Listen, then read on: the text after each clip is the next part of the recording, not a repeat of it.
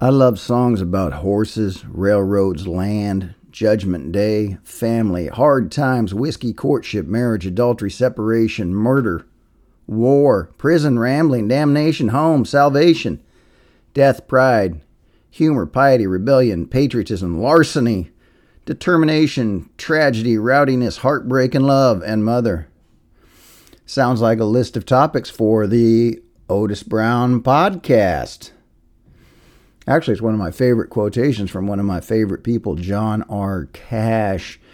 But it does seem to uh, to get around the neighborhood of some of the themes I like to take up in the podcast. Uh, Otis Brown Podcast is a literary narrative of 20 minutes, published once a week on Wednesday afternoon. I hope you enjoy it. I hope you'll check it out and tell your friends. Um, thank you for listening, and I will be in touch every Wednesday at 2 p.m. Pacific. Thanks, friends. Bye.